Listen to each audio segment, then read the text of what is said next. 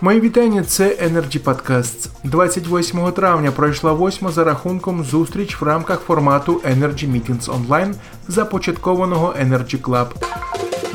Дискутували на тему виклики у роботі з персоналом в енергетичному секторі.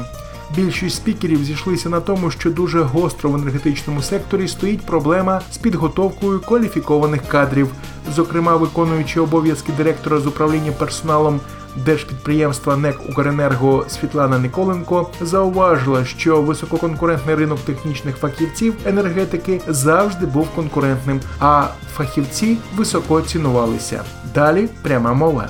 Всегда было, наверное, есть и будет. Достаточно сложно привлекать и удерживать хороших специалистов в сфере электроэнергетики.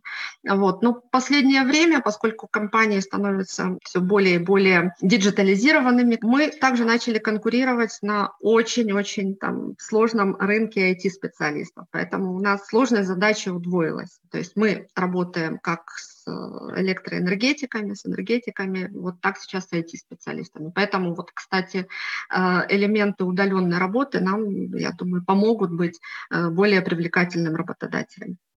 В будущем.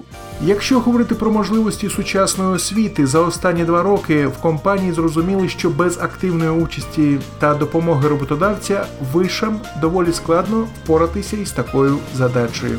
Нельзя ожидать, что придет человек из института и сразу вот мгновенно будет эффективно работать э, на какой-либо должности у Укрэнерго. Поэтому вот последние два года у нас есть совместные программы с Национальным университетом э, имени Бекетова в Харькове, которым есть соответствующие специальности. Есть программы с э, Киевским политехническим институтом, есть совместная программа э, с университетом КИМУ, поскольку а, сейчас одна из стратегических задач э, Укрэнерго – это обеспечить интеграцию украинской электроэнергетической сети в европейскую, обеспечить нашу интеграцию в НЦЕ Поэтому для нас международное сотрудничество также это дополнительная сфера деятельности, дополнительная стратегическая задача. Наше участие в образовании, наше сотрудничество заключается и в том, что наши сотрудники проходят там лекции, мы приглашаем к себе на стажировку выпускников и тех, кто учится на последних курсах. Очень успешно прошла программа, которая заключалась в разработке проектов студентами. У нас были и есть э,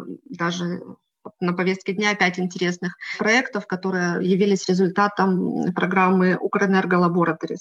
Наше мнение, что современное образование в Украине, да, его можно сделать очень интересным и полезным, но только при совместной хорошей работе с бизнесом и с заказчиками результатов этого современного образования.